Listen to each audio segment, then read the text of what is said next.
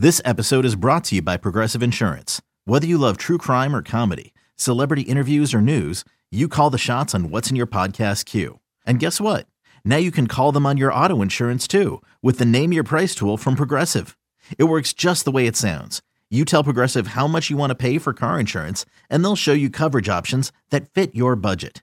Get your quote today at progressive.com to join the over 28 million drivers who trust Progressive. Progressive Casualty Insurance Company and Affiliates. Price and coverage match limited by state law.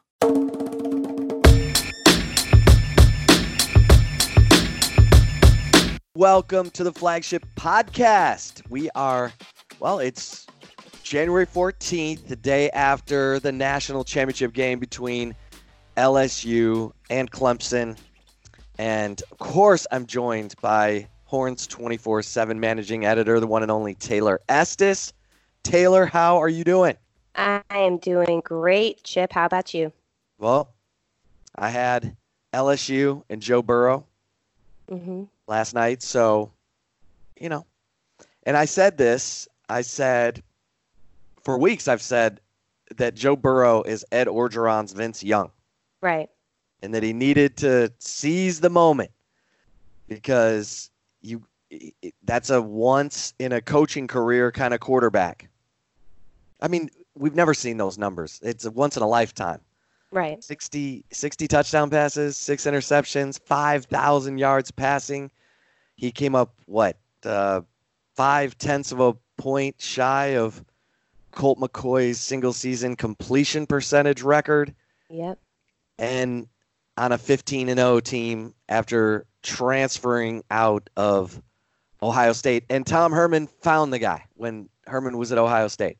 It is kind of interesting to me a little bit with I know that, you know, Tom Herman was really big on Sam Ehlinger and I'm not knocking Sam in any way, shape, or form. But after his true freshman season, I don't think a lot of people necessarily saw what Sam Ehlinger could develop into just because it was so up and down, you know, and, and which happens with, you know, true freshman starters, especially at quarterback. But it does kind of, it's kind of interesting to me that with Tom recruiting Joe Burrow to Ohio State, the relationship that they have apparently maintained. I mean, I remember seeing them on the field after the LSU game when Texas played them this uh, past football season.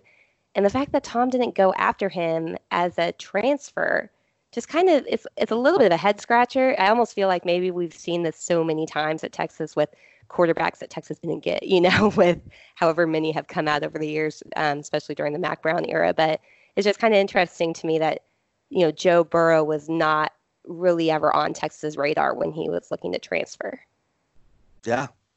Yeah. I mean, it's, it is fascinating. I mean, you talk about these sliding doors of opportunity and, and relationships, right? Life is about relationships, and we may never know what the conversation, if any, between Burrow and Herman with regard to, you know, did Burrow actively seek Tom Herman out at Texas or, you know, just what it was, because obviously Burrow is a game changer, total game changer, Heisman Trophy winner. I mean, record setter, unprecedented.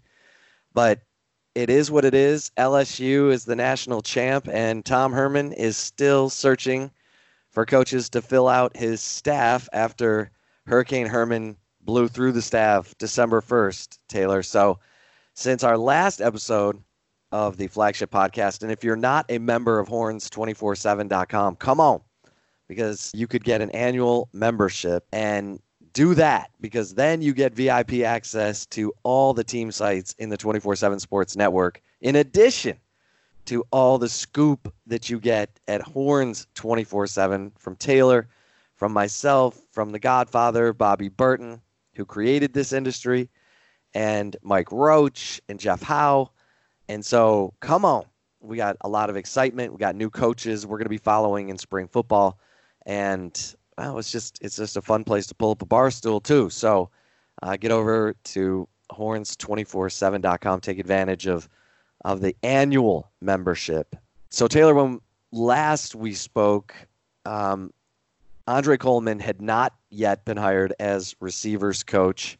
Jay Valai, too. Texas fans now know, which came out, you know, later last week um, about the decision not to maintain cornerbacks coach Jason Washington and safeties coach and interim defense coordinator Craig Naivar, but one of those roles has been hired or has been filled with uh, former Rutgers cornerbacks coach Jay Valai being hired to take over for Washington. You know, Chip, I'm kind of curious what your thoughts are on some of these new hires. Well, Jay Valai was a total surprise. Like the people I talked to who covered him at Rutgers were like, "Wait, what? He's being interviewed or considered at Texas?"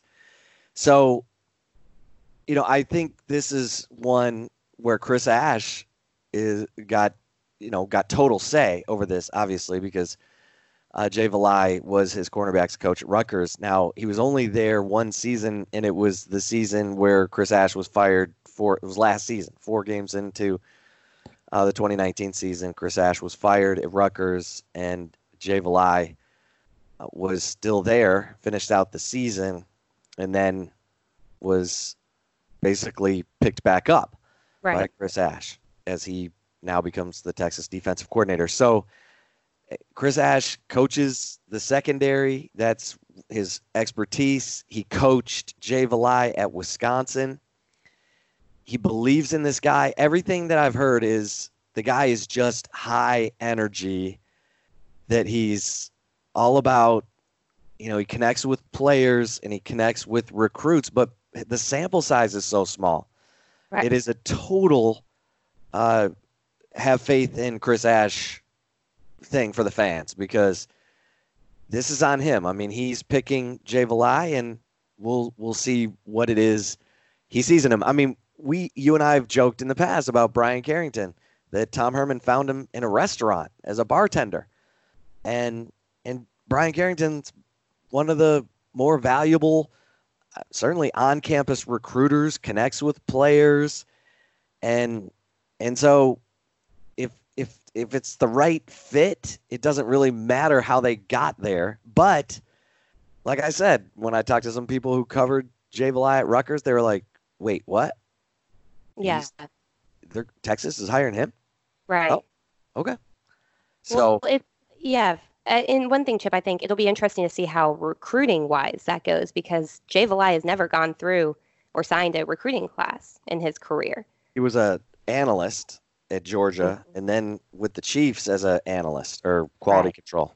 Right. Yeah. So you know, how many home visits has he been in? How many, you know, face-to-face interactions away from campus has he had with, you know, a lot of high school coaches, especially in the state of Texas? I mean, there's a lot of questions, but I do think that having a younger type of guy, you think could connect more in a similar fashion that Bryan Carrington does with recruits. Yeah, I mean, it's it, no question that uh, it was uh, a bit of a surprise, but mm-hmm. we'll see. I mean, again, um, you know, Andre Coleman hired as receivers coach makes some sense. He was an analyst on staff. He's a former offensive coordinator uh, under Bill Snyder at K State. Now it was the final year of the Bill Snyder era there before Bill retired. In fact, uh, you broke the story about uh, the the analysts and how little Texas had to pay for them because they were all receiving um, buyout compensation right. for being dismissed. Larry Fedora at North Carolina, Andre Coleman at K State. So Texas got their their services as an analyst for like twenty five thousand, right, a year. Yeah, twenty five thousand a year. And I know you know a lot of times analysts are not paid a ton, especially if they're just you know leaving a former position.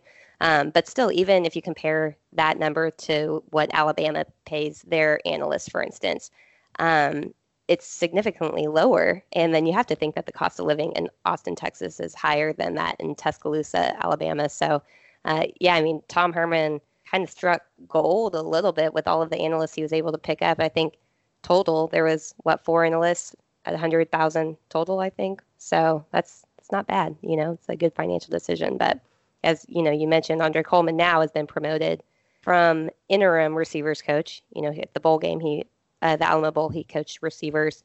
He also went on the road recruiting for Texas when he was activated as an interim receivers coach after Tom Herman got rid of Drew Mehringer and reassigned Corby Meekins. So he has at least a little in-home visit experience um, at Texas now that he was able to go on the road in early December to sign these guys in the early signing period. The biggest thing I heard, Taylor, about Andre Coleman and probably the biggest reason he got the job was he connected with the players. This receivers group has been in a weird situation. There's been tension with with their position coaches, um, and I don't know how much of it is real or perceived or whatever, but there there was tension. I mean, we know that Brennan Eagles walked out at one point and and missed the TCU game, a huge game that they needed him because he was upset about the communication or the the form of communication, how he was supposed to be communicating with Herman uh, through Drew Mehringer, and it didn't work. And then, you know, it was a mess. And so Herman fires Mehringer. I don't know how much of it, again, I don't know how much you know, blame or where the blame lies or what exactly happened. But that group needed a coach that they connected with because, listen, your receivers coach has to be A, one of your best recruiters, and B, a guy who can deal with the diva mentality of a receiver. Right. Right? Yeah, just like yeah.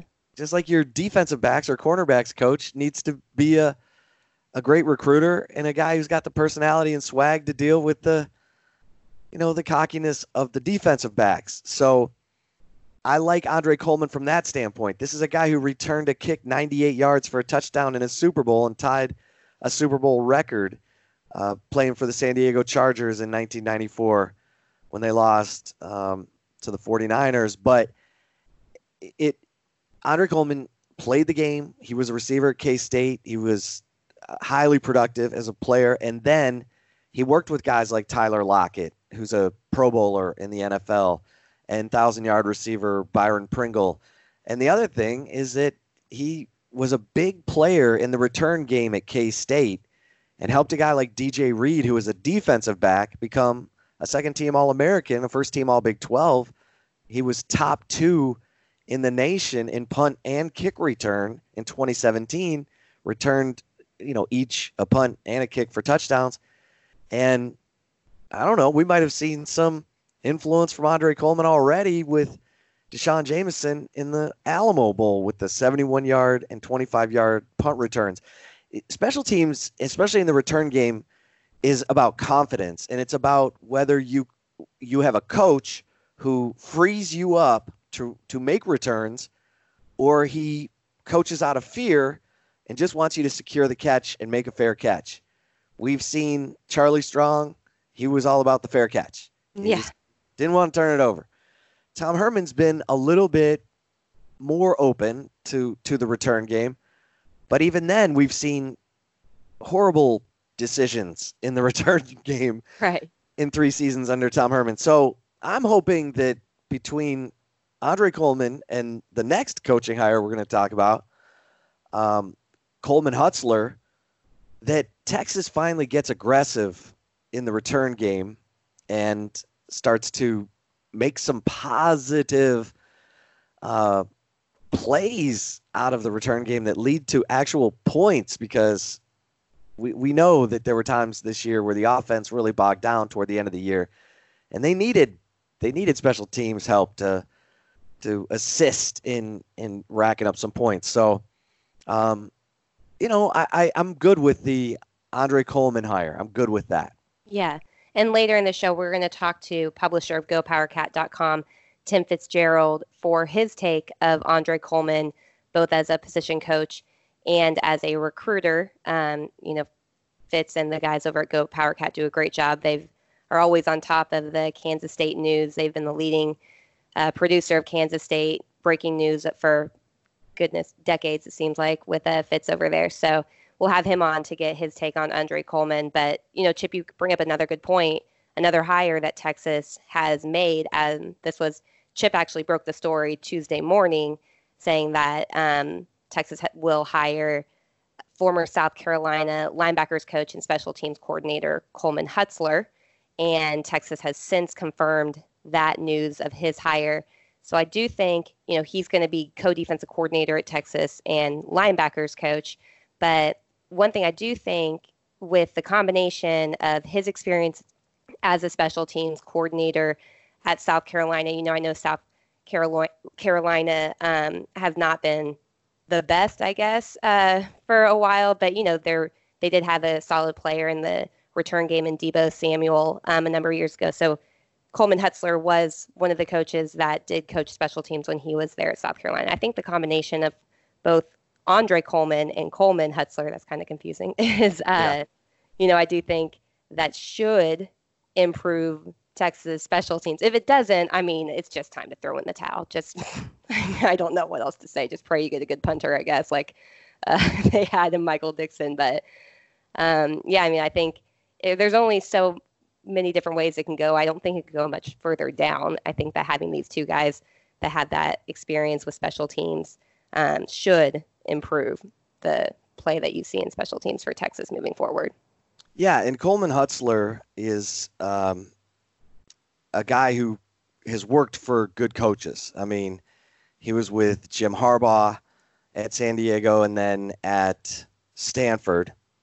And then he goes to um, he's with uh, Urban Meyer at Florida and is working with Steve Addazio there. Now, Steve Addazio is the offensive line coach, but that would come into play later um, when Steve Addazio ends up as the head coach at Boston College and hired um, uh, Coleman mm-hmm. to be his linebackers coach and uh, and special teams coordinator. So um, you know, you work for Jim Harbaugh, you work for Urban Meyer, you work for Will Muschamp, and that sort of leads us back to Will Muschamp. Uh, so after being at New Mexico with Bob Davie for a couple of years, Coleman Hutzler, and he's only 35. I mean, now he's bounced around some because he's been with coaches who've either gotten new jobs, gotten fired, or he, you know, got hired away. So he was at New Mexico with Bob Davie, and then he's he's back with Muschamp at Florida.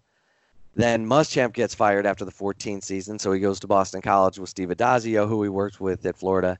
And then Muschamp gets the job at South Carolina, and Muschamp hires him again. So we know Will Muschamp, former coach in waiting at Texas, is a big time, you know, stickler for detail, intensity, high energy.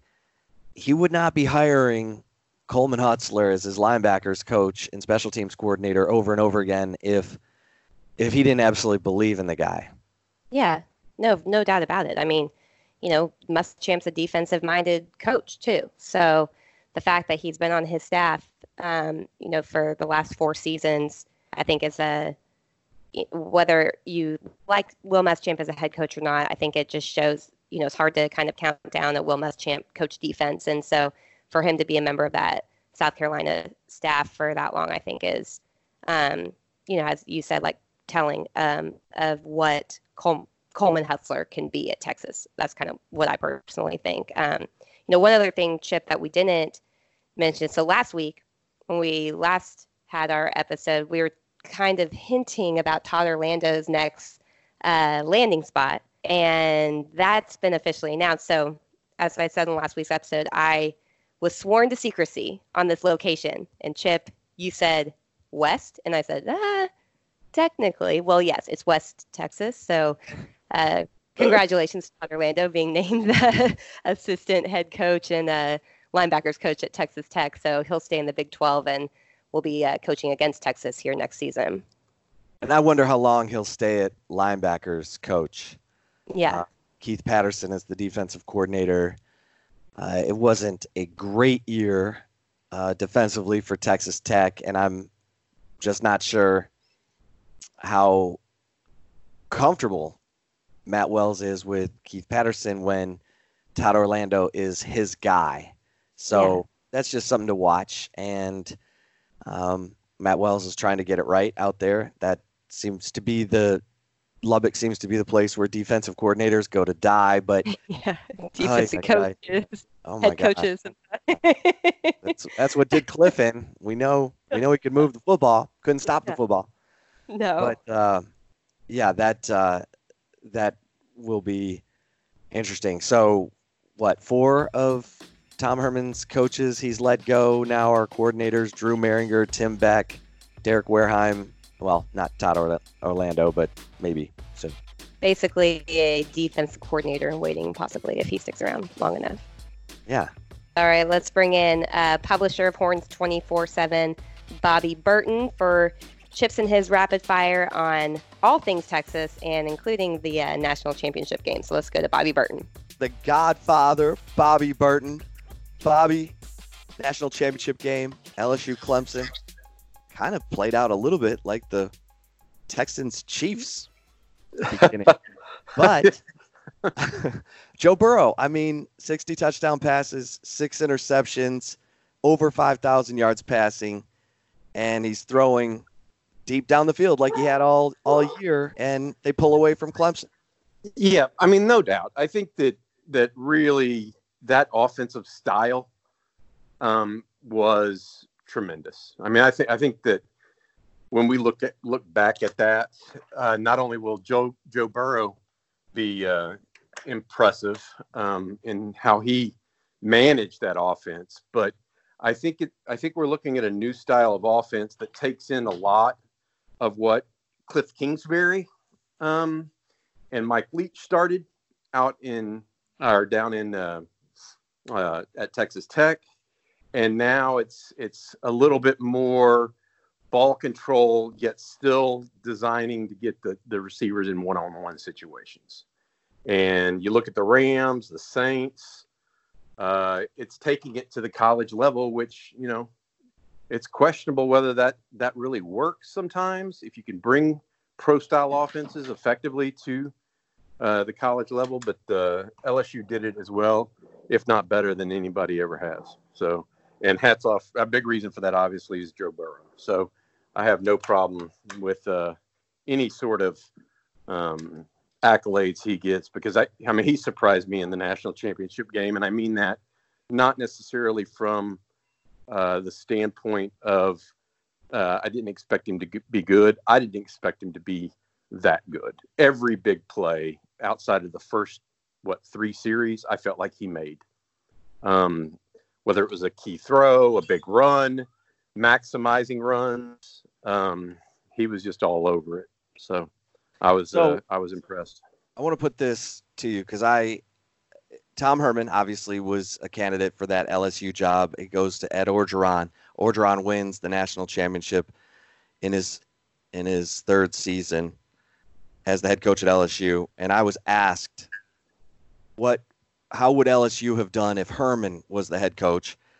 And I said they would not have won the national championship because I don't think Tom Herman has been through enough growing pains or is mature enough as a head coach the way Orgeron was to after a 10 win season go get Joe Brady Right. and bring him in whereas we saw last year Tom Herman after a 10 win season knowing that he had taken over play calling from Tim Beck did not replace Tim Beck. He brought him back and sure enough defenses caught up. It it was broken and now Tom Herman is is replacing Tim Beck with Mike Yurcich. If it, you, you get what I'm saying, I don't think Tom Herman would have gone and gotten Joe Brady uh, based on what we saw from Tom Herman at Texas. Yeah, I don't. I I don't think that Tom Herman thinks it's broken. Um, and there are different styles of head coaches, and Tom Herman is one that thinks he has a true grasp on the offensive side of the ball. Like he doesn't think he's good on the offense; he thinks he's great. So, someone overruling him and not abiding by him is just not going to happen, in my opinion. Ed Orgeron is different.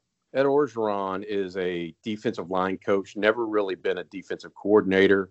High high energy guy, big big time motivator, and that's his shtick. So he's going to hire offensive and defensive coordinators and try to let them do their thing.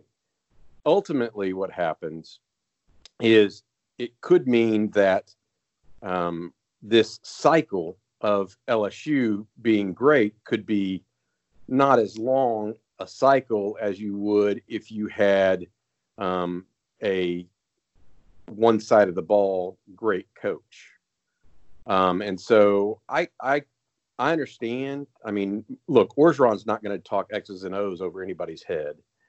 Um, but getting Joe Brady was a stroke of genius, and he deserves all the credit in the world for that.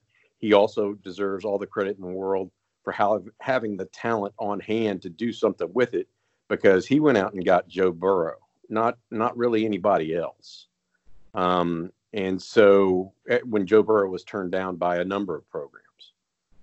So I, my opinion is that Texas, eh, eh, Tom Herman is just a different style head coach.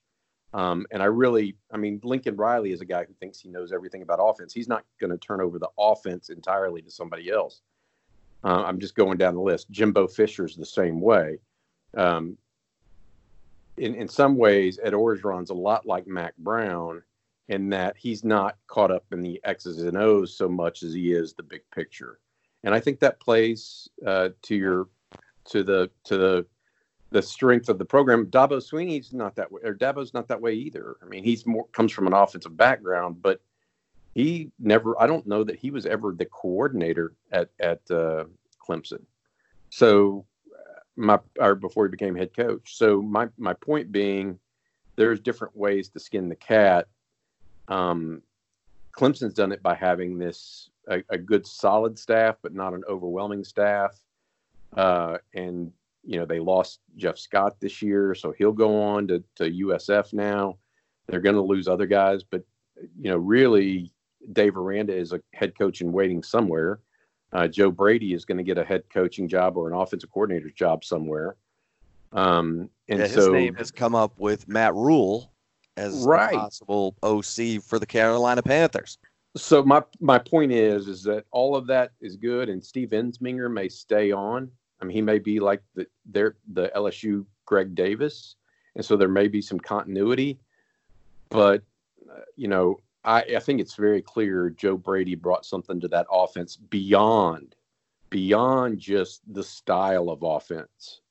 Um, I think he made some critical play calls that I mean Steve Ensminger has got a long history and he just never had that kind of feel for for calling plays. And and of course having Joe, you mentioned at the top 60 touchdowns and six interceptions uh, Joe Burrow helped both of them call plays. Yeah. he made a lot of people look good. Well, and, and so uh, there, there's well, all of that to be considered. Think about this. So Joe Burrow was basically discovered by Tom Herman. I mean, Urban Meyer said that this year, that you know Herman was the one saying, "You got to come see this guy. You got to come see this guy." And Urban's like, "Uh, uh, whatever." And then he went to see him. He's like, "You're right. We gotta, we gotta offer him." And then because Tom Herman had Sam Ehlinger, you know, coming off that freshman season, think about that. He does not try to lure Burrow to Texas in in the transfer portal or whatever it was at that time. And he and Burrow ends up at LSU. So the guy discovered by Tom Herman ends up winning a national championship for LSU and there's just all kinds of weird you know sliding doors opening and closing as it relates to LSU and Texas. And of course Bobby they play in Baton Rouge next fall. Now we don't know who the quarterback at LSU is going to be. D'Eriq King is now in the portal at Houston there was all kinds of speculation that maybe he'd end up at OU but now it's looking more like you know he'd end up you know Arkansas has been mentioned, Miami. Yeah, I think Arkansas is a big fit for him because Kendall Briles is the former offensive coordinator mm-hmm. at Houston, and Kendall's now at Arkansas, and he tabbed. He's the one actually uh, tabbed D'Eriq to to start. Um, so along with Major Applewhite. And so I I I think that has Arkansas written all over it. Um, but we'll have to we'll have to wait and see. But look, I agree with you. The the quarterback conundrum Texas found itself in by not taking Joe Burrow or not aggressively going after him um, is, you know, it is what it is. I, I think that Texas, as it looks toward next year, and I looked at uh, LSU's depth chart, they lose heavy on offense. They're, they're going to lose, I think, seven starters if if all the kids that go pro should go pro, including Austin Deculus, who is a tremendous right tackle. Um, and one of the reasons why they were so good in pass protection last night. If they go pro, the ones that should, they'll lose seven on offense, but they'll only lose three or four on defense, I think.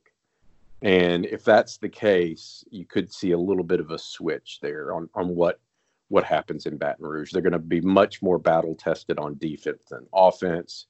Uh, Texas will be more battle tested on defense, in my opinion, as well. But they'll have a, a veteran team headed in there.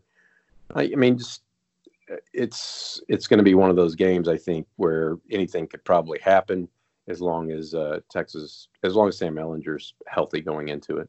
Yeah, I mean it, it's a great opportunity for Texas, that's for sure, because LSU will still be glowing with their uh, defending national championship aura, and if Texas can go into Baton Rouge with uh, a, a more, you know, a better offense, uh, with the element of surprise to some degree with Mike Yurcich as the offensive coordinator and Chris Ash as defensive coordinator. Who knows? But it, it's a great opportunity for Texas. There's there's no doubt. In a year, do you agree that next year, talent wise, for Texas, is a year they should absolutely be in the Big 12 title game and contending for a playoff spot? Boy, I would agree with that on defense. Um, I look at their defense and I, I just feel like Texas has the best 11 they've had as a whole since, uh, God, I'd go back to 08, 09 with Muschamp. Yep. I think they're that, I think they're that talented um, at 11. I don't know, I don't know how deep they go yet. Um, but they have experience at darn near every position. I mean, you really think about it they're missing Brandon Jones and Malcolm Roach out of that group, right? And maybe Jeff McCulloch, who played a, didn't play a handful of games, right? Um, and that's it. And Malcolm Roach was a key component. Don't get me wrong, but Malcolm Roach wasn't an overwhelming presence um, outside of the locker room. Like on the field, he wasn't all world right. this year. Um, and so I look at that, and I, I mean, Brandon, and the same could be said for Brandon Jones. I mean, I, I, I think he he played well this year, but he wasn't overwhelming, you know. And so uh, I just look at it, and I think Texas has the best defense it's had on offense. I just don't know, and I think that this is this will lead us into a conversation that you and I were having, that I shared with you before we started this call, Chip, and that's um, a a Big Twelve head coach was talking to a group of coaches and uh, someone kind of heard them talk about it, and they they asked them a Big Twelve coach about uh, uh, about Texas and why they were having problems, and he the the Big Twelve head coach basically said they don't have any speed. They weren't really they're not fast, is the actual word he used, and um, you you think about it, and maybe that's where on offense Texas hasn't been because Collin Johnson, frankly, is is a terrific possession receiver, but that's what he is. Yep. All right, and what, that's what he has been. Malcolm Epps was his backup. Well, he's not real fast. Um, Brennan Eagles is fast, but does he play fast? That's a good question. I mean, it's a fair question sometimes. And um, other than uh, Devin Duvernay and, and and Jake Smith, who didn't see a lot of action at all times this year, you don't know. I mean, is Texas got the, the cats to do it next year? Because Keaontay Ingram and Roschon Johnson are good players, but they're not speedy. Sam Ehlinger certainly isn't speedy. Cade Brewer's not a speed demon by any stretch.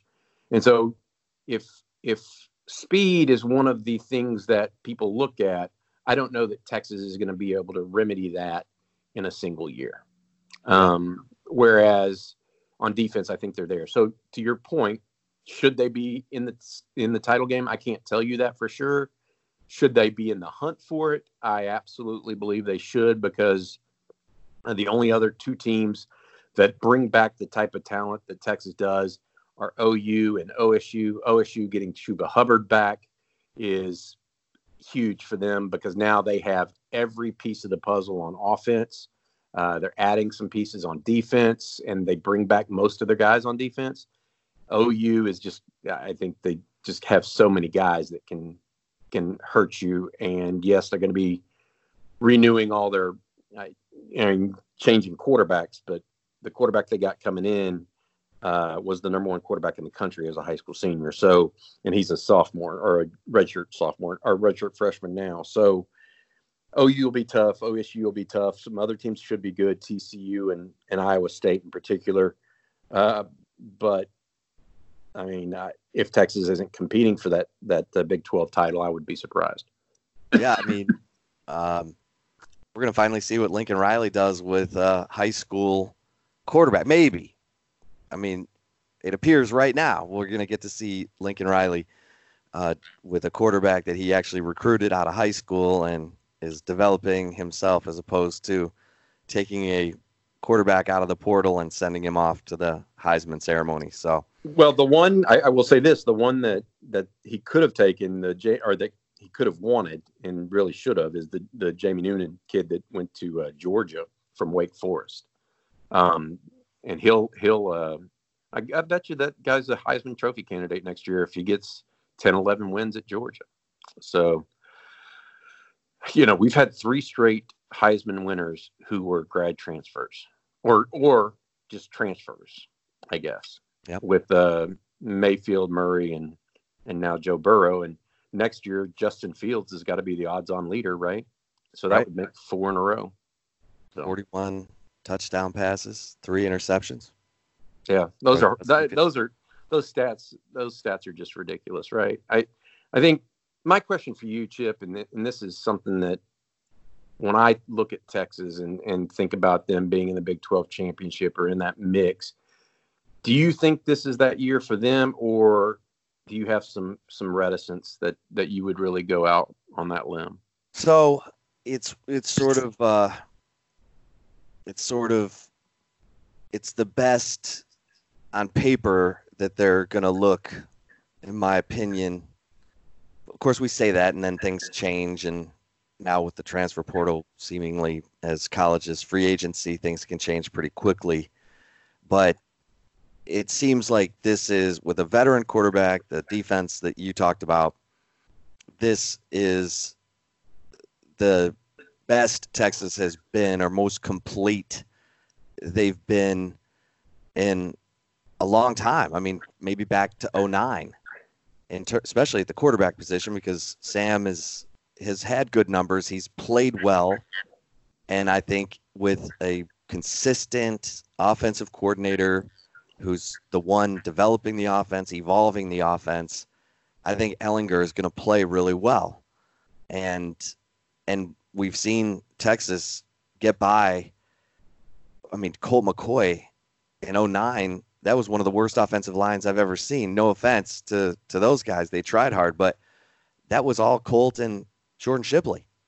I mean, Trey Newton was the running back and and what Malcolm Williams was the other receiver. I mean, so if the defense is as good as maybe we think, and Ehlinger can kind of figure it out. I mean, Ehlinger outplayed Joe Burrow in Austin.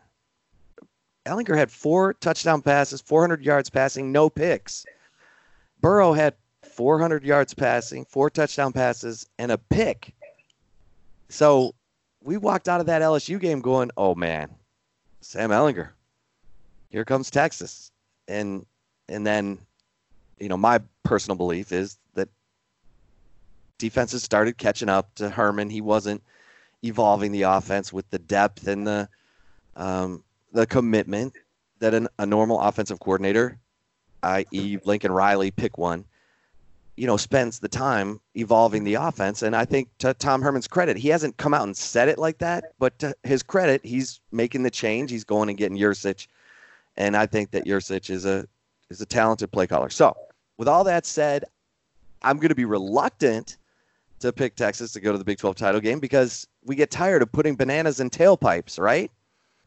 But I do feel like this is going to be their best opportunity to win a Big 12 title um, that they've had probably since 09. And I, I know they were in the Big 12 title game a couple years ago, but I, I think this team is going to be more complete. Now, you mentioned OU, Oklahoma State. Some of these other teams are growing up. Um, some of them have veteran experience, and they're going to have to play Oklahoma State in Stillwater. You always got to look at the schedule. So I think Baylor comes down a little bit, but it's uh, if Baylor doesn't come down a lot, I'll be surprised. Yeah. I mean, I, look, they they lose they lose so much, and with Lynch going pro too. I mean, I, Baylor's defense carried them this year, right? They In did. your opinion, yes, absolutely, right. I, I think we both agree with that.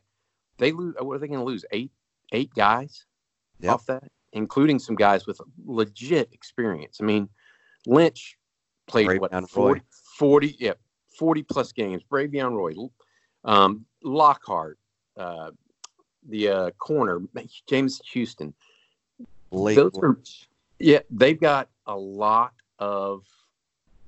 Um, they've just got a lot of guys they that have 30, 40 game playing experience, and those. I mean, I don't care who you are, you can get good players to come in behind them, but experience counts, and so I, I look for them to take a step back. Um, but we'll we'll see. I guess. I mean, you never know. Uh, on offense, I think JaMycal Hasty was underrated this year as a player. Um, Denzel Mims was always a a, a, uh, a threat as well. The the thing that that you mentioned about Sam Ehlinger, and, and this is the one that I have to ask you about because I, I felt like it wasn't so much that Tom and the coordinator Tim Beck didn't keep up and evolve the offense. I think that once, and this is the truth, once people started doubling Devin Duvernay on key downs and Collin Johnson started getting injured, they had no, they seem seemingly had no answer. Yep. That's Um, a great point. and I, I think that uh, that may go back to um, personnel um, and what they have and and what's available to them because they they did not. Um, if you remember, they were killing it on third down about midway through the season. Then OU hit, and all of a sudden it kind of started petering from there, and that's really when teams started started doubling Duvernay on key downs and bracketing him, doing all kinds of different stuff just to keep the ball out of his hand. And and the other guys weren't doing enough to to make it. And Sam, in my opinion, was relying on Devin too much.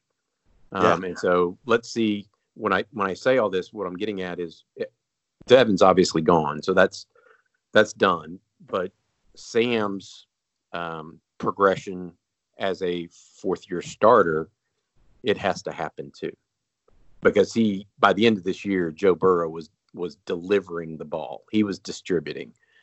I didn't really feel like Sam was ever distributing the ball this year to a group of several receivers. I, I felt like he had two or three and that was that was kind of it, you know. Yep. So it'll be interesting to see what happens. Um, you know, another thing I'd love to see is Texas get the ball in in the hands of the, the running backs more um, in the flat um, and underneath uh, in the passing game. So we'll we'll right. see how it how it all evolves. I'll end it on this, Bobby. What? How would you feel if uh, Frank Okam came in um, as the D line or D tackles coach, and Oscar Giles the defensive ends coach? I think that's great. I mean, Texas has a proud tradition on the defensive line. Frank is, I think, has proven himself as a a solid young coach, and um, as a alum, uh, you always like to see that kind of um, thing happen. You know, not that it it's it always happens or anything like that, but you like to see um, guys that uh, play at Texas come back and and uh, be able to have that kind of uh, burn orange um, feel to them because it means a little more to them. You think, and maybe that can they can impart that on the players around them. Yeah. Well, good stuff, my man. We'll have much more to talk about I, next week. I do want to say this real quick, Chip. Yes, Frank, yes. O- Frank Okam, stay, go, whatever he ends up doing, is a good guy. Yes, for sure. So um, I think that uh, he fits well. I mean, I, I don't, I would not be surprised if he's eventually in the NFL as a as a D line coach. So, yeah, he did, had an amazing um, defensive line this this year. That He's red hot. Um, no question about that. Bobby, great stuff, my man, the Godfather in the house on the flagship podcast. Let's do it again next week. All right, you take care. I'll see you, Chip. All right, there he is, Bobby Burton. Okay, picture this: it's Friday afternoon when a thought hits you. I can spend another weekend doing the same old whatever, or I can hop into my all-new Hyundai Santa Fe and hit the road. With available H-Track all-wheel drive and three-row seating, my whole family can head deep into the wild. Conquer the weekend in the all-new Hyundai Santa Fe. Visit HyundaiUSA.com or call 562 for more details. Hyundai, there's joy in every journey. Introducing the two-way V4, where groundbreaking fuel cell technology meets fresh foam cushioning for the ultimate performance. With fuel cell, each step feels explosive, delivering unparalleled energy return. Paired with fresh foam, experience maximum comfort throughout the game. Its lightweight textile upper offers support and breathability without sacrificing agility. Whether you're hitting the clutch shot or locking down the opposition, the two-way V4 gives you the tools to play at a high level. Learn more and purchase the two-way for yourself at newbalance.com. Joined now on the flagship podcast by one of our absolute favorites and one of the must follows on Twitter. Follow him at Life of Fitz, the one and only uh, Fitzy. We call him Fitzy. The publisher of GoPowerCat.com, all knowing about all things K State. Um, Fitzy, how you doing, my man? I'm good. I had a small nervous breakdown start in the first quarter of the Chiefs game yesterday, but I quickly recovered for some reason. It was miraculous. That was amazing. Real quick, the Chiefs had this incredible comeback. Pat Mahomes from Whitehouse, Texas, amazing. But when you look at the Texans, what what do you what did you make of the decision? To me, I didn't care about the field goal. Take the field goal if you go for it on fourth down and make it, there's no guarantee you're going to score a touchdown. You kick the field goal, you're on the road, take the points. It goes up 24 nothing. My problem was with the fake punt because you only gave your defense really one possession to settle in after a horrible start by the Chiefs offensively, and then you go to that and risk giving up all that momentum. I couldn't stand that call by Bill O'Brien. Yeah, see, I didn't like the the field goal. I would have gone for it. Um, you know, it's one of those things. You're so deep in their territory. The worst thing to happen is you give them the ball behind three touchdowns, and they have to go what 95 yards or whatever it was to get on the board. So I didn't like that. I thought um, then the the fake punt was just atrocious. It was just unbelievable. Uh, I don't I don't understand that at all. There was just a number of things he did in the course of that game that were bizarre to say the least you know the the Chiefers got off to just a horrendous start, but I'm telling you what, Patrick Mahomes is on a whole different level than anyone else in the league. Yeah. There's some really good young quarterbacks. I love Lamar Jackson. He's really good at what he does, but Mahomes has that thing, that extra. He's a leader. Um, you could see him rallying the troops. And I don't know if people down your way understand this. He is a god in Kansas City, not because he's a great football player, but because he's a great person.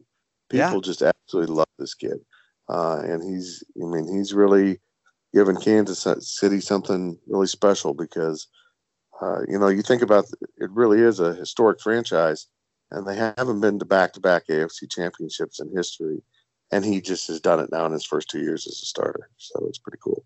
Yeah, no, he is. He totally gets it, and that's that's fantastic for the Chiefs who who have their own history of postseason shakiness. Yep. So for them to overcome that 24 point deficit should be an amazing game against the Titans, who are. We had um, Tim Crowder on our podcast last week. Tim Crowder was a defensive lineman on the 2005 Texas National Championship team, and he said the Titans are the most dangerous team in the playoffs because they have the best offensive line, the best defensive line, and they can run the football. And he said, I like the Titans against the Ravens. And I was like, okay, then. And he called it. So the Titans are underrated uh, because of how good they are up front. Should be a great, great game. Talking to Tim Fitzgerald. Eagles a couple years ago. Oh, go ahead. Sorry. They remind me of the Eagles a couple years ago that kind of got off the mat and got into the playoffs and ended up winning the Super Bowl. It, it's a remarkable turnaround the Titans. Yeah. I mean, yeah, Ryan Tannehill playing the role of Nick Foles. Yep. Um, talking to Tim Fitzgerald, publisher of GoPowerCat.com. Of course, the big news this week, and we're we're recording on Monday, is the elevation of Andre Coleman, former offensive coordinator and receivers coach at K State, to receivers coach at Texas. So, of course, we wanted to come to you, Fitzy, because no one covers K State like you do. And from 2013 to 2017, Andre Coleman was the receivers coach at K State, working with guys like Tyler Lockett, Curry Sexton, um, Byron Pringle, and and also working with the return game with a first team All Big 12 guy like DJ Reed in 2017 give us your thoughts, Fitzy, on on Andre Coleman uh, as receivers coach at Texas. Uh, it's you know a comfortable hire for Coach Herman because he's got him right there in house and knows what kind of quality person he is, and that's where you start with Andre. He's a good dude. He's just an all around good dude. He's a great player at Kansas State. You know, he's part of that uh, '93 Copper Bowl team that. Uh, you know, got K State into the bowl business for good under Bill Snyder. That was the first one first bowl victory in uh, school history, second bowl in school history, but he was an MVP of that because he had a, a punt return for a touchdown and, you know, then went on to have a punt return for a touchdown in the Super Bowl. He knows the return game exceptionally well. So he's played a role you know, as a player and a coach in K State's uh, just, you know, historic return game. I mean, it continued this year, even though we had to change the coaching staffs. And uh, K State's just really good in that. They always have been under Bill Snyder, and since then, uh, and you know he was one heck of a receiver too. So I think it's a very good hire for Texas. Uh, you know, considering the the situation they're in right now, uh, a little a little uncertainty around the program, and I think he's kind of a known commodity, and he knows what he's getting into. Talking to Tim Fitzgerald, uh, publisher of GoPowerCat.com. Now, Fitz, you know, Andre Coleman spent a little bit of time on the recruiting trail um, this past December when he was activated as an interim receivers coach after Tom Herman fired both Drew Mehringer and Corby Meekins.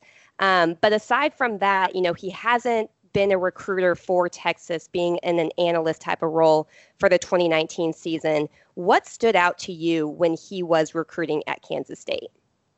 Well, when he gets after it, he's pretty darn good. He's really good in the home. You know, if you look at K State's roster, you you see some guys from Georgia, North Carolina. Uh, you know, Byron Pringle uh, came to K State out of Tampa, the junior college ranks, but he was out of Tampa, where he'd been recruiting him for Youngstown State, and then he ended up at K State. Uh, once he gets in the home, he's very effective. He does a good job.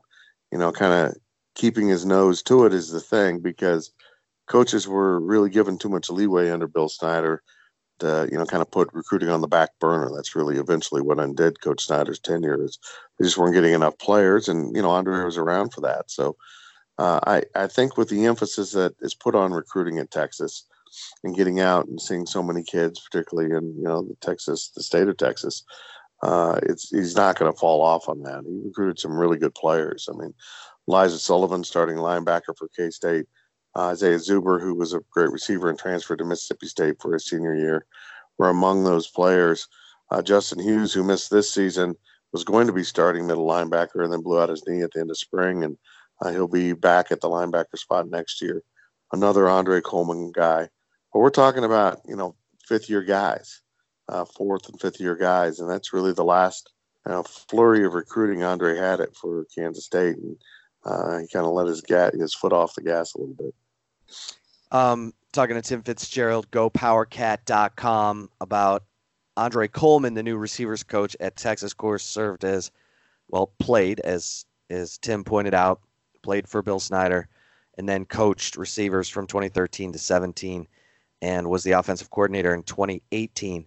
So when you look at the resume of receivers he worked with, obviously it starts with Tyler Lockett, who, my gosh, when he left K State had a ton of records, and now everybody's watching him kill it with the Seattle Seahawks. How much credit? I mean, obviously Tyler Lockett is a is a talented dude and had a lot of uh, motivation, self motivation, but you know, give us your thoughts on his work with guys like Tyler Lockett and Curry Sexton. Well, you know, there's some similarities there with both of those guys and how Andre played. Uh, you know, Andre's a smaller guy, maybe not quite as small as Tyler or Curry, but he had to make way with his, his speed and being very good and sound catching the ball. Uh, Tyler turned himself into a great receiver. He's not just the fast guy; he's a hands guy too, and that's a really special thing. And, and Tyler worked his way to that. But I, he got some really good coaching along the way. Of course, his his dad Kevin Lockett was a you know a historic figure in K State football too. So and a teammate of Andre's. So uh, there's kind of a uncle type relationship there with you know literally knowing that young man for his entire life.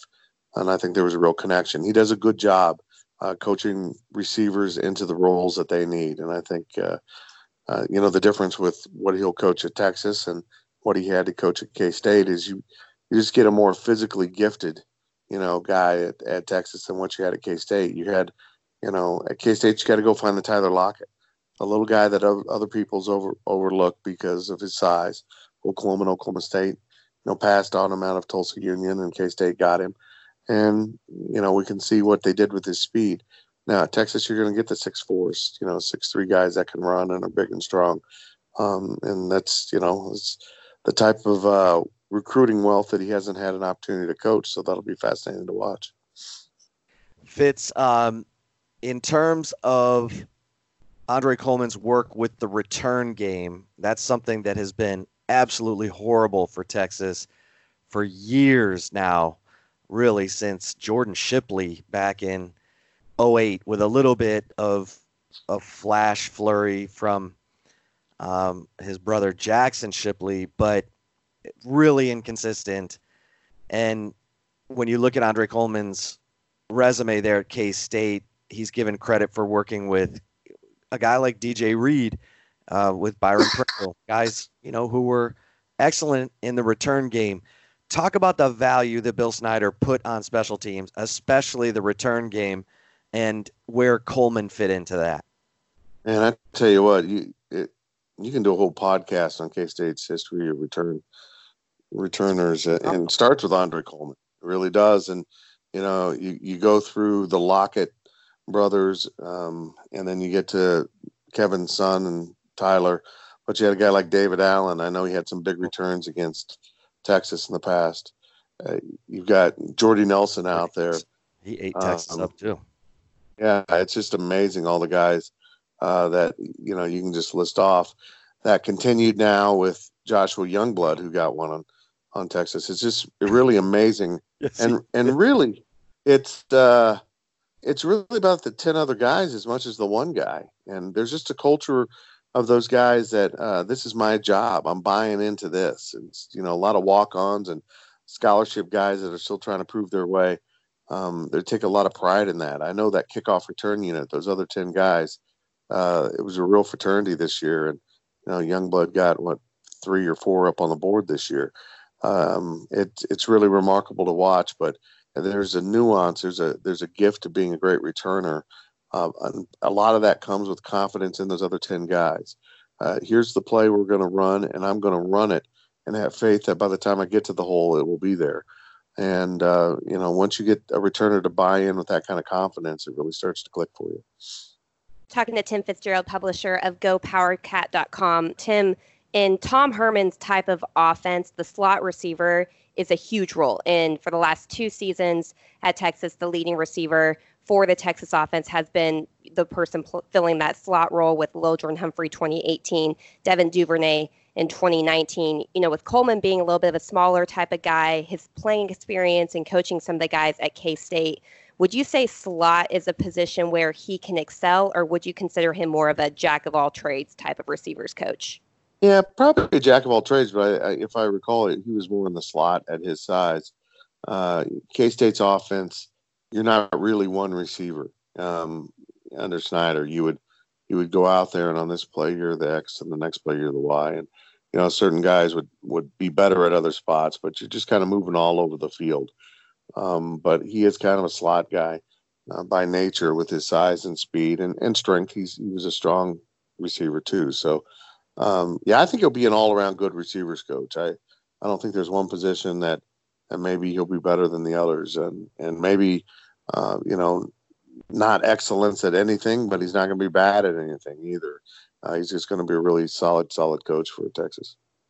So Andre Coleman gets elevated to offensive coordinator at K State in 2018, and that proves to be Bill Snyder's last year.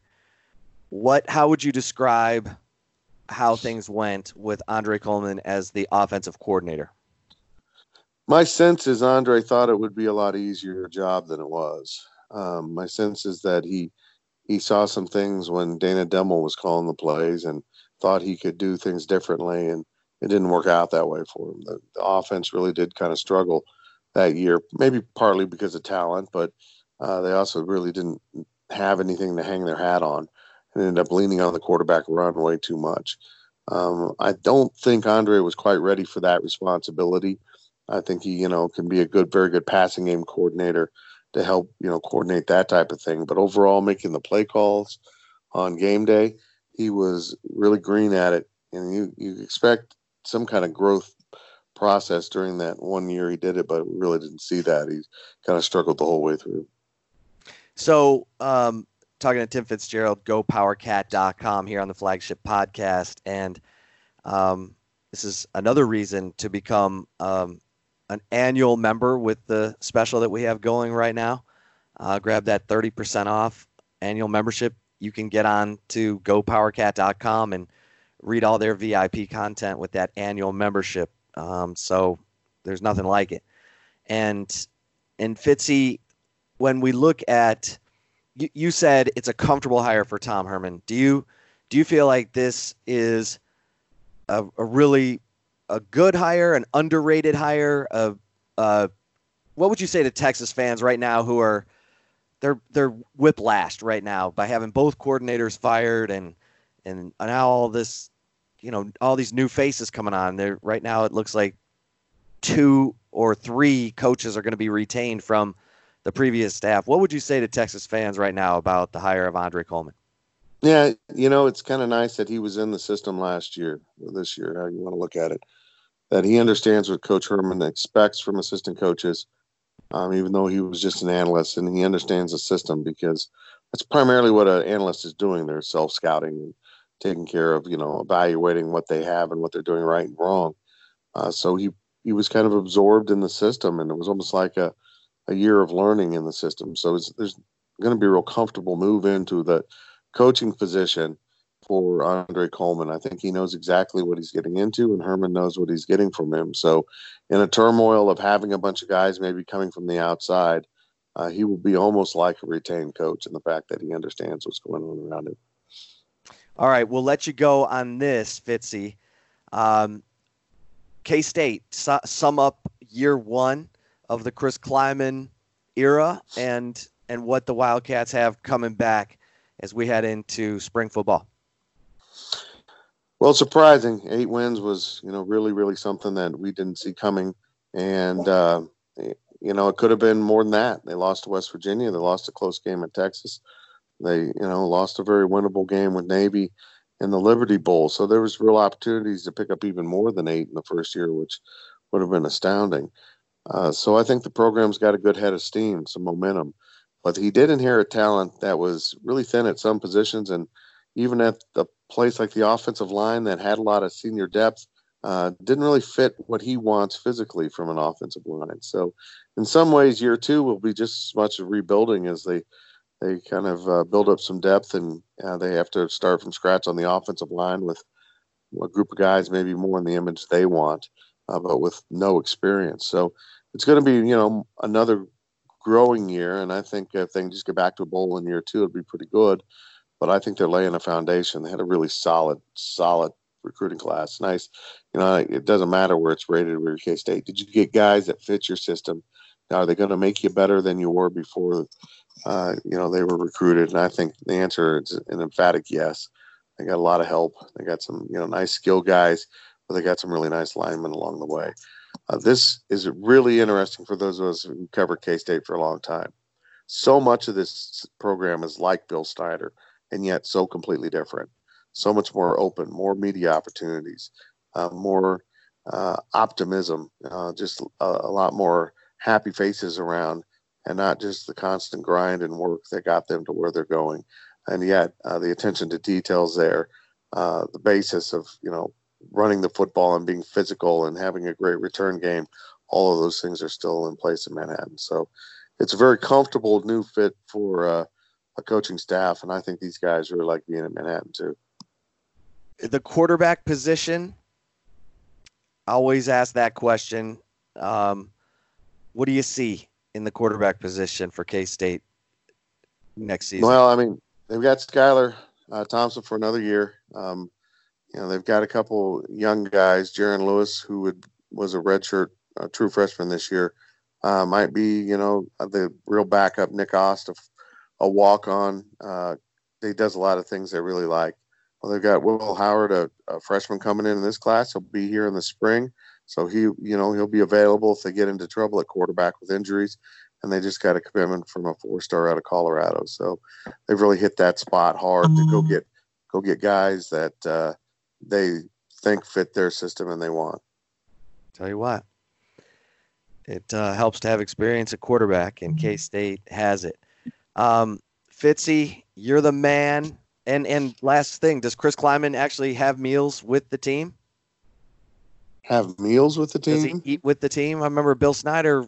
No, the players never saw Bill Snyder at the at the pregame meals and stuff. Because he didn't eat. He never ate with the team. He never ate. He he he, he, would Taco eat Bell like, at midnight. That's exactly it. He did a big meal right before he went to bed because it put him to sleep, and then he'd eat like a fruit cup or some yogurt or something during the day. The man probably weighs 120 pounds now. Oh my goodness! Oh, I could eat more barbecue than Bill Snyder weighs. Oh man! If you gave me 120 pounds of barbecue, give me a week, it's gone. Um, I'm miserable but Bill Snyder, he, the man, I'm surprised he didn't blow away in a on a Kansas windy day. Speaking of blown away, did you watch the Texas K State basketball game over the weekend? I don't want to talk about K State basketball. Don't do that to me. Okay. I just did uh, well, podcast. we don't want to talk about Texas basketball either, so we'll just end it. And that. it was better than Kansas State by 14 points. Unbelievable. They won the Big 12 last year, Chip. Now they can't win a game. Oh, man. Yeah, it's just awful. Well, it's, Fitzy, it's you're the man. Um, Happy New Year, my friend. Any chance we get to talk to our man Tim Fitzgerald of GoPowerCat.com, we always seize the moment. This was a great edition of the Three P's in the podcast. Yes. Three P's yes. in the podcast. Yes. There it is. we'll have, have, to post the picture with it too. I got you. I love it. Uh, there he is, Tim Fitzgerald, publisher, gopowercat.com. Grab that annual membership at Horns 24 7 and and and then go check out gopowercat.com and all that incredible VIP content there. Fitzy, you're the best, man. We'll talk to you soon. Okay, thank you guys. Always great stuff from Tim Fitzgerald, publisher of gopowercat.com. Um, really good insight, I thought, Chip, to Andre Coleman, um, both as you know a coach and then also as a recruiter it is kind of interesting because you know Fitz mentioned this, but his recruiting background is going to be a lot different than what he's going to have at Texas, as Fitz mentioned. You know, Bill Snyder, kind of what was the end of his uh, tenure there at Kansas State was that he didn't really press too hard in recruiting. You know, it was kind of relaxed approach. And as we know, Tom Herman is not a relaxed approach type of uh, head coach. So, but I do think it'll be good.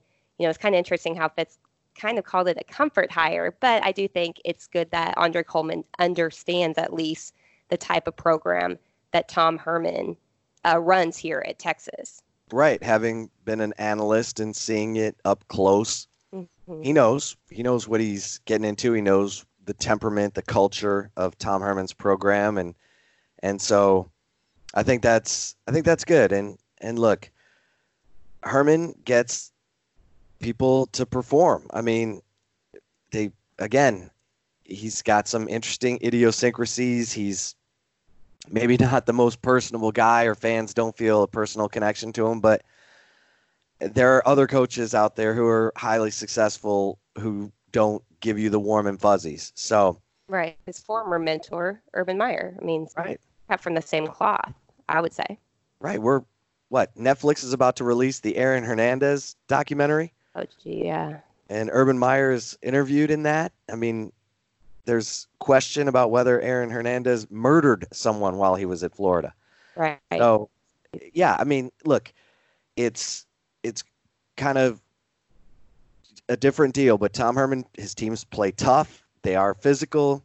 They just beat the crap out of Utah in the Alamo Bowl, and Andre Coleman knows what to expect in uh, Herman's culture. So I I think this is a good hire. I know there was some excitement level around Emmett Jones, and Emmett was a receivers coach at Texas Tech, and I reported in the Eyes of Texas that Graham Harrell had contact with Emmett Jones. If Graham Harrell was going to go to Texas as offensive coordinator, he was, you know, he wanted to know if Emmett Jones was interested. Well, then when Graham Harrell didn't leave USC, lo and behold, uh, there was a quiet period, a, a, a time where Emmett Jones wasn't contacted by anyone at Texas, and he accepted a, a, a new title and raise. He passing game coordinator, and and signed a new contract. And as I reported at Horns twenty four seven, that that contract has a six hundred thousand dollar buyout. Now, it wasn't a deal breaker, I'm told but it it just didn't work out. Like the communication, wherever Tom Herman was in the process of uh, of the search, and obviously the month of December was a long month. Tom Herman was trying to to finish up a recruiting class, then coach his team leading into the bowl game. There's a there was a lot of downtime, um, and so Emmett Jones signs a new deal, and then when Tom Herman finally talks to him, oh, you signed a new deal. Okay, well, that's interesting. So, Andre Coleman, I think um, Emmett Jones. Let's be honest, would have been a knockout recruiter. Former Dallas high school coach at South Oak Cliff. The guy can walk into any high school in Dallas, and and everybody's going to listen to him, and that's that's what Texas needs, especially with Tim Beck gone from the staff. We'll let Mike Roach and and Bobby take most of that. Nonetheless, I think Andre Coleman brings good technical coaching. He understands what Tom Herman expects in recruiting, and and I agree. I think it's uh, um, you know, I think he'll he'll rise to the occasion. Yeah, no doubt about it. Let's take it another direction here. So um, Monday night was the college football playoff national championship game between Clemson and LSU. LSU, you know, basically smoked Clemson. It was close game there in the first, um, you know, few quarters, but got away from them really quickly, like pretty much every game that LSU played in this year. So there's just really interesting ties between LSU and Texas, you know, with Ed Orgeron, before he was hired at LSU, you know, Tom Herman's name was in the mix for the head coaching job at LSU. Then Texas came in, offered him. He takes that job. Ed Orgeron is then promoted to head coach at LSU. So there's a lot of kind of intermingling there, being as you were the person that reported all of that as it was going down back in uh, during the 2016 season. you know, I'm curious for your take on Ed Orgeron now winning a national championship at the school that was interested in Tom Herman. Yeah, and I I think people are ready for certain things, certain successes in life based on failures.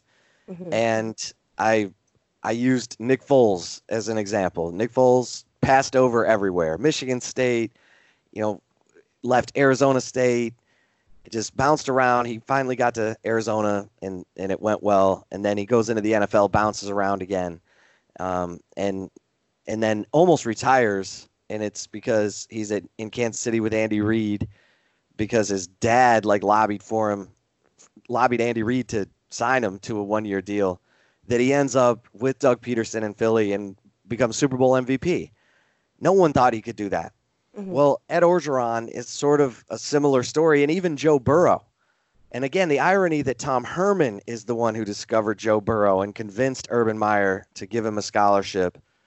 And then Joe Burrow ends up, you know, rising to this meteoric, unprecedented season as a college quarterback and even plays against Texas. And then Ed Orgeron ends up as the the fallback for LSU after Tom Herman gets the offer from Texas and takes it. And I know tons of LSU fans who are like, oh, can't believe we hired Ed Orgeron. You know, this guy's a, a rockhead. Well, what Ed Orgeron, the, the Ed Orgeron they knew was the one that was a complete micromanager at Ole Miss, wouldn't listen to his assistants, tried to do everything. And just it was a disaster.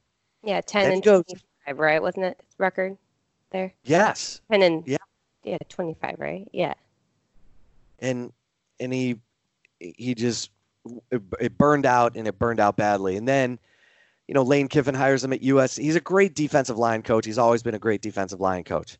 He was at, with the Miami Hurricanes when they were great, and then you know, um, and then he's at USC with Lane Kiffin, and and Lane Kiffin gets fired on the tarmac and they elevate Orgeron and he goes like six and two and and the players were like, Hey man, hire Ed Orgeron. Well, he's not a fit in LA. Right. Where he is a fit is in his home state of Louisiana. And so think of all the Joes. This is my other favorite thing about LSU. You got Joe Burrow, Joe Brady, who I'm going to get to here in a second, and Joe Alleva, the former athletic director at LSU, who LSU fans hated and thought he was a complete rockhead because he, you know, they thought he could have gotten Jimbo Fisher, and he just does everything wrong and terrible and stupid. Well, Joe Alleva hires Ed Orgeron. Mm-hmm. And Orgeron, because of the failures, was finally ready to listen. And the decision he made after a 10 win season, Taylor, where they they go 10 and 3 lose that crazy game to A&M and he decides you know what? I gotta i gotta go i gotta do something on offense. Yeah. And with his close friend steve ensminger and they decide hey let's we're hearing good things about this guy joe brady with the saints. Let's bring him in. And the rest is history. And i've said I said to Bobby, I don't think Tom Herman wins the national championship if he's the coach at LSU because I don't know who he would have brought in. Would he have brought Tim Beck as his offensive coordinator at LSU? Probably. And Tom had a chance to let go of Tim Beck after a 10 win season last year when he knew it wasn't working, and he didn't. In part because he's a young coach who doesn't want to show anyone that he's made a mistake. Right. I was told after year one that there was no way he was going to fire a coordinator because he knew the percentages that if you fire a coordinator after year one, your chances of surviving to year five drop by like 40%. And so he hasn't had the failures that Ed Orgeron has had and the humbling to make a decision and say out loud, hey, we got to go address this because it's not working. Even right. as Tom Herman has made all these changes on his staff, he's continued to say the offense is fantastic. It's great. Sam Ehlinger, you know, sixth in passing. When it wasn't great. And you know what? I mean, I mean, Tom's kind of said it. He's like, it took too much of my time and energy. yeah, what what he's saying there is I need a full-time guy who can go evolve this offense against really talented coaching in this league and on and on our schedule. It'd be nice if he just said that and kind of he could even joke about it saying, "Hey, I told y'all I didn't like calling plays from the sidelines." Yeah. Um, you know, anyway, good for Ed Orgeron. I'm I it all worked out the way it's supposed to. He's from Louisiana. He loves that state. He always says go Tigers. They love him. It's a love affair. It's unbelievable right now. And guess what? Texas goes in to Baton Rouge in September and I can't wait. Oh my gosh, I cannot wait. It's going to be, I mean, it's going to be a great, even though, you know, with Joe Burrow being gone, you know, one person whose name has kind of entered the mix as a potential transfer quarterback is Houston's D'Eriq King. Um, I believe Sam Khan of ESPN on Monday night reported that LSU could be a very much be a landing spot for him. So, you know, that's a, a talented quarterback that they could have running that offense at LSU. I think it's going to be interesting. But, you know, Chip, I thought you bring up a good point with Ed Orgeron kind of learning through his failures. You know, Tom, what what is Tom's worst season? I mean, his worst season as a head coach was seven and six in at Texas his first year. That was his worst season as a head coach in college football. So, you know, I think one thing that we've seen from Tom Herman is, you know, it's hard not to go back to his comments after the Iowa State game. You know, Texas was beaten in that game. They had a chance to win. They couldn't pull it off. Iowa State did pull it off when they had the chance to win. To me, that comes down to the head coach. And when it mattered, Texas didn't answer there. And when Tom Herman talked, was asked about, you know, were you guys just outcoached or what? His first reaction was to say, I would never admit to that. And that's just, I think, the difference between Ed Orgeron and Tom Herman at this state of their careers. Now, I don't think that Tom Herman can eventually evolve into a more accountable head coach, you know, not accept his failures, want to change it, obviously. No one wants to fail, but you have to accept, you have to be graceful in winning and in losing and, you know, in success and in failure.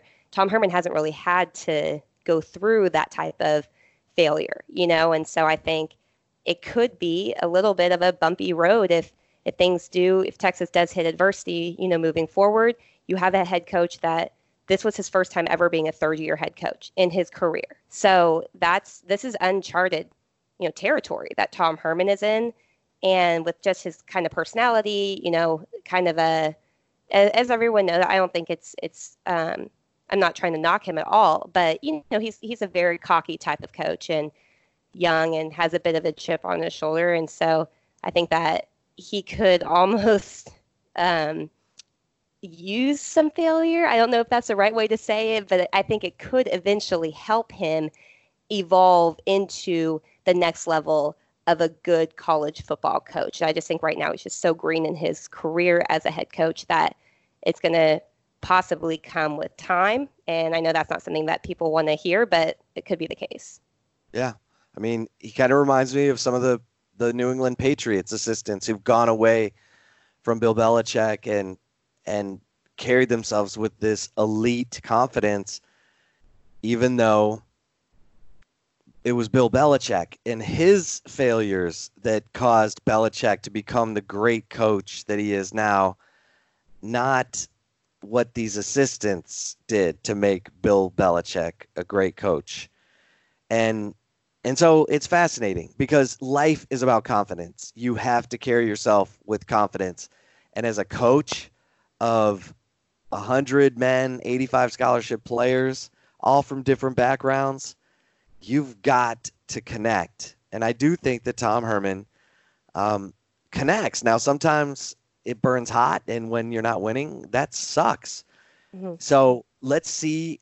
He did have failure this year. Now, whether he sees it as that or not, I'm not Or- sure. Yeah. But he did have failure. The fans were angry, and and it, at eight and five, it sounds a lot better than than six and seven or seven and six. So, um, was that enough of a, a look over the cliff cliff's edge? Uh, learning experience for Tom Herman to to grow. I, I obviously he's made these changes on his staff, and that took a lot. It took a Mhm. lot. when you change out both your coordinators, everybody knows that's you're kind of at the end of the line in terms of who you can blame. So, um, and other coaches have done it. Saban reset after one year, both coordinators. Dabo after year one, his offensive coordinator, and after year two, his defensive coordinator. So at Clemson, and now look at those coaches. So it it's it's going to be fascinating, and heck, we'll have more we'll have more news next week because Texas is still looking for a, a defensive line coach and uh, tight ends coach. And Stan Drayton, this is the goofiest thing. Um, uh, it's, I mean, this is a depends on who you ask situation. If you ask the Cowboys, Stan Drayton interviewed and has an offer from the Rams. If you ask people close to Stan Drayton, it's almost like what? Nothing's happened. There's Yeah, nothing. yeah. There's there's nothing going on. There's Right. nothing to see here. So we'll we'll obviously have an answer on that as well next week. So um, Taylor, you're the best. Thanks for everything you do at horns247.com. And uh, everybody have a great week, and we'll talk to you again next week on the flagship podcast.